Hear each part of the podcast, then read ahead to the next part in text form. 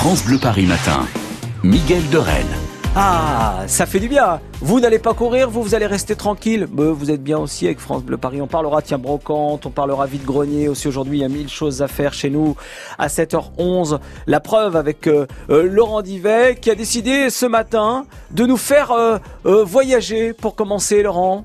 Oui, et direction l'Italie. Au milieu de la nuit,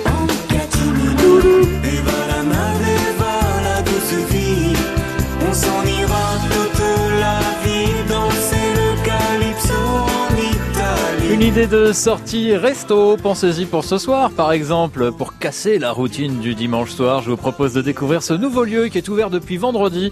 Ça s'appelle Italie et ça s'écrit E-A-T-A-L-Y. Autrement dit, le temple de la gastronomie italienne. Ça Ah. se trouve euh, dans les locaux du BHV euh, à l'emplacement de l'ancienne cantine, donc au 37 rue euh, Sainte-Croix de la Bretonnerie, en plein marais. Et donc vous pourrez non seulement y manger, donc spécialité italienne, les pâtes, les pizzas évidemment, mais pas que, puisque c'est aussi un marché de spécialités italiennes qui accueille euh, tous les produits des 20 régions d'Italie, avec entre autres euh, la plus grande cave de vins italiens à Paris. Et puis notez également que tous les produits sont transformés sur place. Ah, c'est grandiose et Mm. ça vaut le détour. L'endroit a l'air superbe, effectivement. C'est une excellente suggestion, euh, Laurent. Et puis, vous pensiez avoir tout vu sur euh, Robert Doisneau. Eh bien, sachez qu'il y a toujours cette exposition unique pour les inconditionnels de la photo de Robert Doisneau et les autres aussi d'ailleurs. Oui, alors prenez date, puisque cette expo qu'il faut voir absolument se termine euh, bientôt. Il vous reste euh, 15 jours. Alors non pas pour écouter la musique, mais pour la voir en noir et blanc.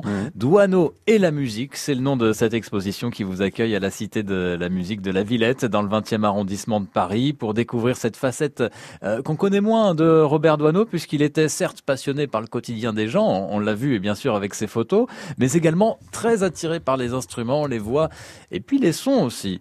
Alors prenez votre place pour euh, cette euh, promenade euh, à travers un parcours euh, très étudié qui est vraiment très bien fait, où chaque photo est, est une fenêtre euh, ouverte sur un salon dans lequel joue un musicien ou encore sur un coin de rue où des enfants chantent.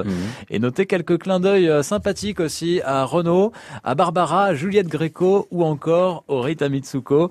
C'est donc une expo qui saura faire sortir vos émotions. Merci beaucoup, Laurent. Vous retrouvez ces suggestions en podcast sur francebleuparis.fr. L'info revient dans quelques minutes, juste après Marc Lavoine sur France Bleu Paris. Bon dimanche. France Bleu Paris.